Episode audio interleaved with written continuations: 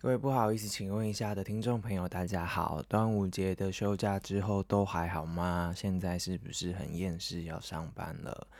跟我差不多。那端午节假连假的时候呢，发生了一件很重大的国际的大事。那你大部分时间大家应该都在休假啦，所以虽然这件事情已经到了一个下一个阶段了，但觉得可能还是很多人并不知道，而且。嗯，大家休假回来嘛，所以可能还是要想要 recap 一下这一件事情到底发生了什么。所以人在旅馆的我，正在出差的我，等一下要去搭飞机的我，想说还是为大家服务一下，就是今天的最近看什么呢？我们要来看一下过去在俄罗斯境内一场二十四小时的所谓的叛叛变，或者是所谓的呃。他自己是这样称的啦，正义正义游行等等的，呃，总之就是瓦格纳集团他的领导人普里格金呢，这个俄罗斯长期合作的这个佣兵集团，他在端午节假期的时候，是六月二十四号的时候，他声称他要推翻俄罗斯军队的领导阶层。那他做了这样子的宣誓之后呢，他的部队就开始往。呃，俄罗斯境内走，而且进入了俄国的南部的城市，叫做托罗斯托夫。他先控制了这个南部的城市之后呢，接下来继续北上，要往莫斯科一路开进去。这样子，他的目标是呃，希望能够换掉俄罗斯的军事领导的阶层。俄罗斯的政府祭出了反恐的机制，那时候，呃，总统普丁呢，很快就发表了谈话，定调这一场行动是叛国。普里格金，也就是华格纳瓦格纳集团的这个领导人，发动这场就是叛国行动的普里格金，最终他宣布，为了避免产生流血，所以他决定撤军。克里姆林宫的发言人呢，裴斯科夫也说，呃，这过程经过了白俄罗斯的总统卢卡申科斡旋，普里格金最后跟普丁两个人达成了协议，平息了事态。克里姆克林姆林宫的发言人说，呃，在这样的协调谈判之后呢，呃，他们决定在之前要取取消之前对于普里格金提起的刑事，哎。刑事控罪，然后把这些东西都取消掉。那交换的结果就是普里格金本人要转到白俄罗斯去，其实就是实质上面的流亡这样子。纽时称这场行动是继一九九一年苏联强硬派意图推翻当时的领导人戈巴契夫的政变失败，以及一九九三年当时俄罗斯总统叶尔钦跟国会决裂以来，在一九九一、一九九三这两次政治事件以来。俄罗斯权力阶层最激烈的动荡，纽约是这样定位这场二十四小时的所谓的行动。那这场行动已经在所谓的俄白俄罗斯的白俄罗斯总统调停之下，两方有了暂时的这样子的宣誓。但现在普里格金他其实，在那一次之后呢，已经没有。公开露面了，他现在下落到底是什么？其实大家并不知道。那普丁其实，在那一次的公开谈话之后，目前也没有公开露面，所以事情到底是不是真的落幕了，大家并不知道。美国国务卿布林肯跟多位的国会国美国国会议员呢，其实在过去的这一两天，也开始出现在系列的电视访谈当中。这是他们美国呃高层。对这个事件的公开的发言的内容，他们说，呃，这个周末发动的这个兵变呢，代表着对于普丁权威的直接挑战。布林肯说，这个事引起很大的问题，显示出俄罗斯权力阶层真正的破口。俄罗斯出乱子，这已经削弱了普丁的地位，而且可能有助于乌克兰对入侵俄军发动的反攻，也有益于俄罗斯的邻近的其他的国家，包括波兰跟波罗的海的这些其他国家等等的。但这边补充一下，随着这个普里格金呢被呃。驱离到了白俄罗斯，其实也有其他北约盟国担心着。呃，毕竟白俄罗斯在过去这十六个月的呃战争里面，一直扮演着呃俄罗斯最强大的、最坚定的盟友。然后很多的军队行动其实都从白俄罗斯直接往俄罗白往乌克兰发动。所以当这个普里格金去到了白俄罗斯，其实其他的北约盟国也开始担心了，是不是觉得要在白俄罗斯的其他边界加重部署啊？等等，这边加一个补充给大家。继续，布林肯其实也说，要猜测这场危机对于克里姆林宫跟乌克兰战争的影响如何，其实还为时过早。他说，他不认为我们已经看到了最后一幕，事态持续正在发展当中。呃，我们恐怕还要观察接下来的几个礼拜或甚至数个月，才能知道这一场二十四小时的行动对于呃整个俄罗斯的政权来说造成的影响，及国际局势造成的影响，大概有哪一些层面。以上对大家简短简短，太早了。以上为大家简短的说明一下，在端午假期发生的这个一九九一年、一九九三年之后，普呃俄罗斯也是普丁政权所面临到的最大的一次的权力的动荡。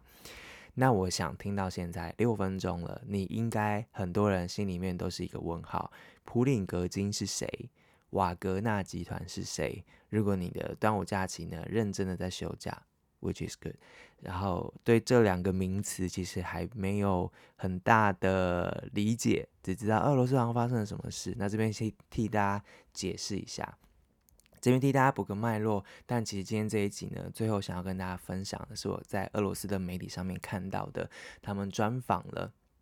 俄罗斯的社会学家、经济学家，呃，由俄罗斯的学者自己来解释他怎么看待这件事情。但同时，我也收集了其他智库的说法，试图用这些智库的发言跟他们最快速的给出来的判断呢，让大家我们试着理解一下这个二十四小时的这个叛变对全世界来说，尤其对中国来说，可能有什么样子的呃直接或间接的影响。好，这是等一下会讲给大家听的。但这边先帮大家做个名词解释啦。普里格金是谁？瓦格纳是谁？好，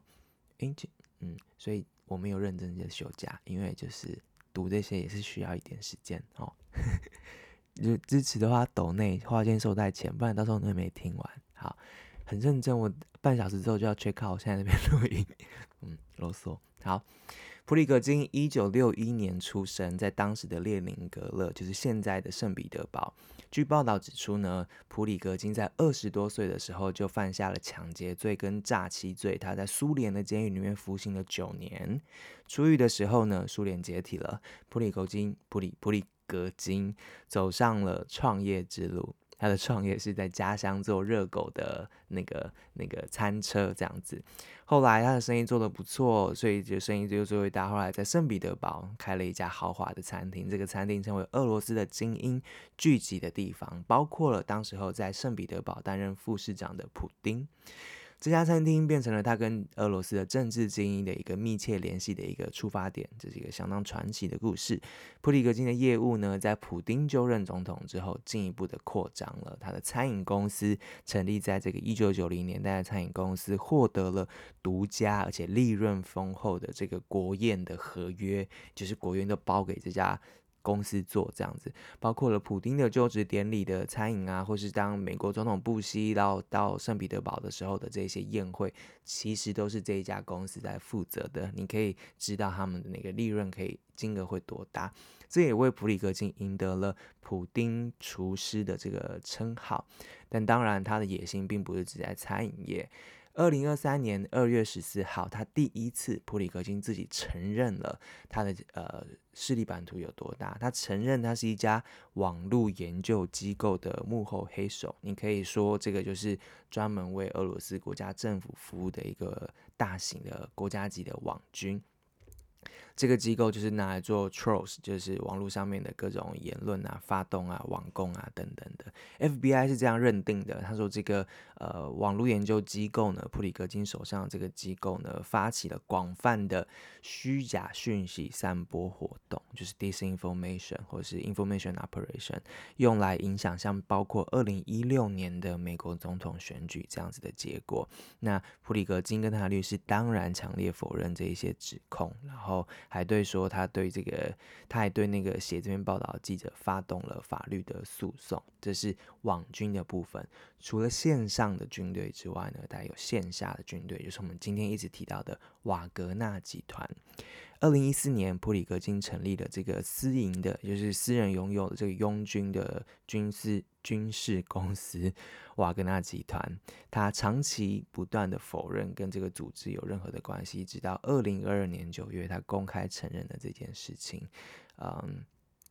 普里格金他这个佣兵的组织呢，长期以来做什么样的事情呢？他帮普丁提供各式各样的灰色的服务，他让他的老板在就是不公开、不台面上、不想有任何参与的这一些地区的政治，像叙利亚、像非洲啊、像现在的乌克兰战争啊等等的，啊、这些佣兵呢，就是为。普丁做这样子的事情，尤其以乌克兰来说，最重要的，二零一四年广场革命之后，当时并吞、呃进攻、拿下。克里米亚以及乌东的这个顿涅茨克跟卢甘斯克的这些那些台面上不被俄罗斯承认的这些军事行动呢，都是瓦格纳的佣兵有参与的这一些战斗的行动。他们同时也为了服务俄罗斯的这国家利益去，呃在一些持有的设施上面也参与了这样子的行为、占领的行为跟守护的行为，这样子。嗯，这个是瓦格纳集团。瓦格纳集团长期以来做这样灰色地带的这些行动，但是在二零二二年二月，俄罗斯全面入侵乌克兰之后呢，这支军团呢正式的成为呃乌克兰东部这个激战当中的这个战斗主要的力量之一。而且随着这个军事俄罗斯军事的行动不断的。不如预期，他这一支军队呢，也越来越成为克里姆林宫的重要的一支军事的资产。二零二三年一月，就是今年一月的时候，战争打了将近一年的时候呢，瓦格纳局。军团当时候声称，他们已经控制了乌克兰的城市的几座重要的城市，然后创下了莫斯科开战以来之后罕见的胜利。也就是说，嗯，当整个呃侵略乌克兰的军事行动不如预想的时候，这个瓦格纳集团的声势不断的上涨，因为他们创造了难得的胜仗这样子，然后也随着这个。军事力就武器也好，物资也好，人力也好，俄罗斯正规的军队越来越下滑之后呢，这个瓦格纳集团在俄罗斯政府的默许跟呃委托之下呢，大量的去 recruit 这些来自于监狱里面的这些罪犯。呃，根据一项统计，其实百分之八十在瓦格纳这个佣兵集团里面的人员呢，都有就是。呃，服刑的记录这样子，百分之八十这样。那所以你可以看到两方的势力是这样子的，嗯。此消彼长，所以现在的普里格金跟过去普里格金已经不一样了。因为这场战事当中，他占领有相当相当重要的位置。但也因为这样，这几个月以来呢，他虽然被视作是普丁的左右手，又被称为是他的厨师，但是他开始出现了大量的口角。他连月来呢，指控俄罗斯的国防部没有办法充分的支援正在前线作战的这个瓦格纳的部队。他甚至直接公开了透过社交媒体上面不断的录影片跟。英党来进行开炮，这样子，这也是这几个月来许多媒体都有报道过的事情。他非常不满俄罗斯的呃军事的指指挥系统的这些领导人发生的失误，觉得他们在扯后腿，不给他们足够的弹药，然后导致于他的佣兵们呢牺牲惨重，这样子。那也其中，对不起。其中以今年五月的这个乌东的巴赫姆特的战战事为例，他还甚至说：“你再不给我弹药，我们就直接打包走人了，不想要打仗了。”这样逼俄罗斯的军队呢，赶快国防部赶快给他弹药。这样，但另外一方面，国防部也非常不爽，觉得你这个佣兵集团不断跟我要弹药，谁知道这个弹药你有没有真的使用啊，或是等等的。然后你又公开的在普丁面前说我们的坏话，这样子。那同时，普丁又持续的把指挥权给瓦格纳集团，批评的。这一些俄罗斯的将领们，所以双方这些应该说三方这样的权力关系跟口角，是过去这几个月来不断发生的事情。如果你有在关注呃前几个月来美军内部发生的泄密事件的话，当时就有外泄的情资称，美国有接听到这个俄罗斯高层之间正在争论到底该怎么处理普里格金，觉得他一直要这些弹药非常的烦。当时的很多文件其实也显露了普里格金其实。也有同时跟乌克兰的情报系统保持联系，然后他其实也试图跟中国去买武器啊等等，所以作为一个佣兵集团，他多方这样子的接触，当时这些情报也让俄罗斯跟美国都各自有所自己的判断，这样子。但普里格金在台面上不并没有口软，他不断的批评这个俄罗斯的国防部长跟参谋总长，还直接呼吁说应该把他们两个 枪毙。结局是什么？结局不是现在这样看到，就是一步一步的这样往下推呢。俄罗斯国防部当然也很生气啊，所以他在七月一号的时候，他给了一个期限是七月一号。七月一号呢，呃，有新的政策要实施，就是所谓的志愿部队、非正规不在国防俄罗斯国防部编制下这些士兵呢，都还是作战的这些士兵呢，都必须跟俄罗斯国防部签约。这个意思是什么？这个意思就是想要从格里普金手里把这些佣兵改制。直接把他们成为国防部控制之下的这一些士兵，也就是私营纳为国营啦。这以白话说来说就是这样子，这让普里格金非常非常的生气。很许多人来说呢，这也是就是呃这一次产生这个叛变行动的原因之一。那现在我们知道了，现在呃叛变行动结束之后，很多美国官员其实就坦诚，他们早就掌握到了这样子的情报，这样，听起来有点像。但总之，他们说他们都有掌握到这个普里格金即将发生叛变，采取武装行动这样子的情报，并且紧急知会了白宫跟其他的政府部门。那乌克兰方面呢，其实也有提到说，六月十号，就是刚刚说那个命，呃，六月十号他们就接到了很多的讯号，当时就觉得好像有些事情要发生，所以他们紧密的在观察。普里格金他到底有没有采取什么对内的军事行动？所以六月四号发生这场二十四小时的叛变，在情报系统里面来说，其实有很多的讯号，之前都已经显示了俄罗斯内部这样子的分裂跟对抗，可能会让这支佣兵集团提出一些不同的做法，跟采取一些军事行动。好，这边大概补了一些脉络，接下来呢，我剩下十分钟要 check out，所以我讲快一点，嗯。我们来听听看，这个社会学家跟经济学家弗拉迪斯拉夫·伊诺泽姆采夫，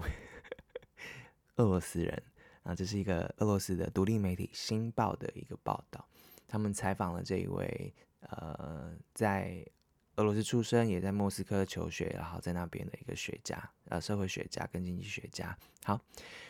接下来是他们跟这个《新报》的对话。《新报》问他说：“为什么？”这个叛乱可能会发生呢？他是这样子解释的。他说，长期以来呢，普丁一直采用一个消极选择的方式。消极选择方式是什么？他把完全无能跟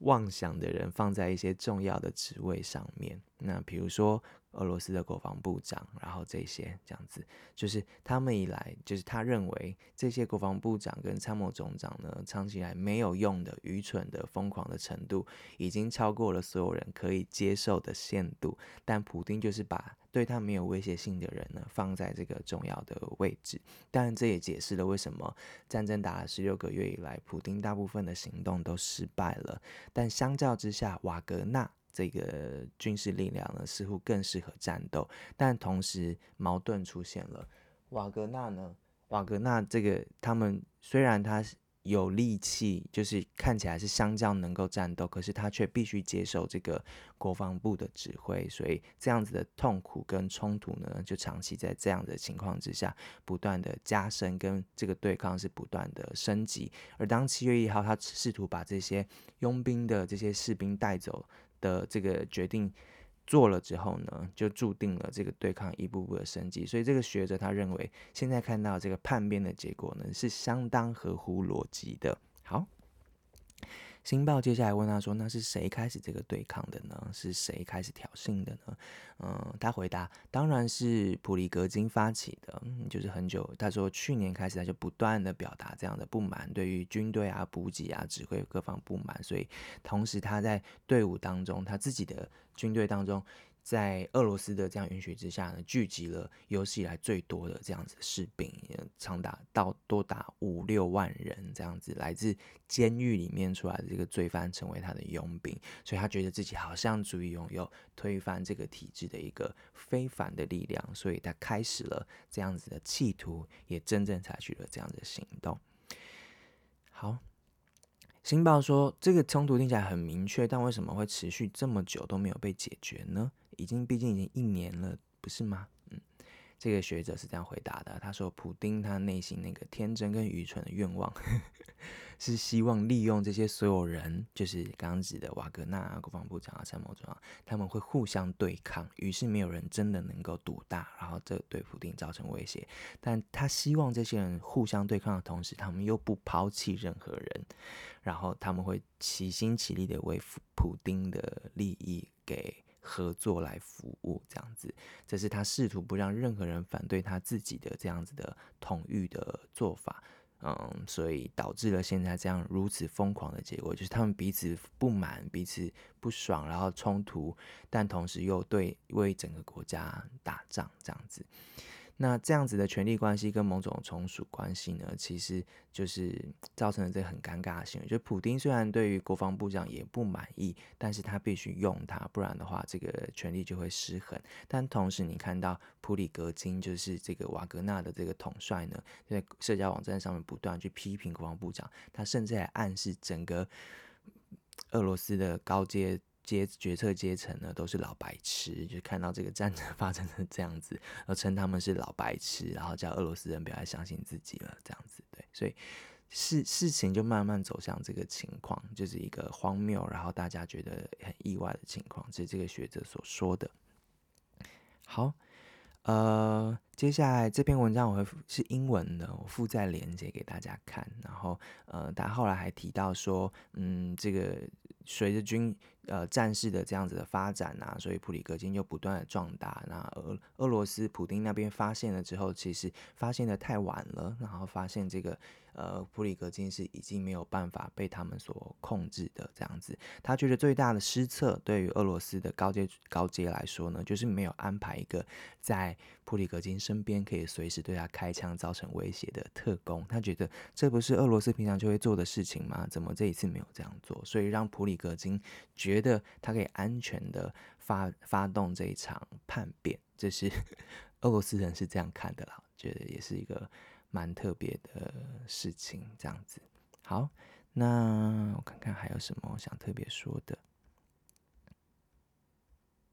嗯，他觉得接下来会发生什么样的事情呢？嗯，他觉得要解决这个问题呢，就是把普里格普里格金，就是。呃，把这个统帅给干掉，这样子，因为他太强大了，他有自己的拥军，他也有政治野心，他有自己的刚刚讲到那个网络上面的一个媒体网络嘛，他可以对整个俄罗斯传播他的观点。这样的人如果准备叛乱了，而且把所有的问题都归结在就是目前的领导阶层的话，嗯，这个其实会造成就是一定的问题。这样，但相反来说，俄罗斯现在普丁他们如果要解决这个问题的话，就是把所有问题呃挂在。普里格金自己身上，那把这个人去掉呢，叛乱就会自行瓦解，这样子，对，嗯，就是他对接下来可能会发生的这样子互斗的下一步的呃预测，这样子。好，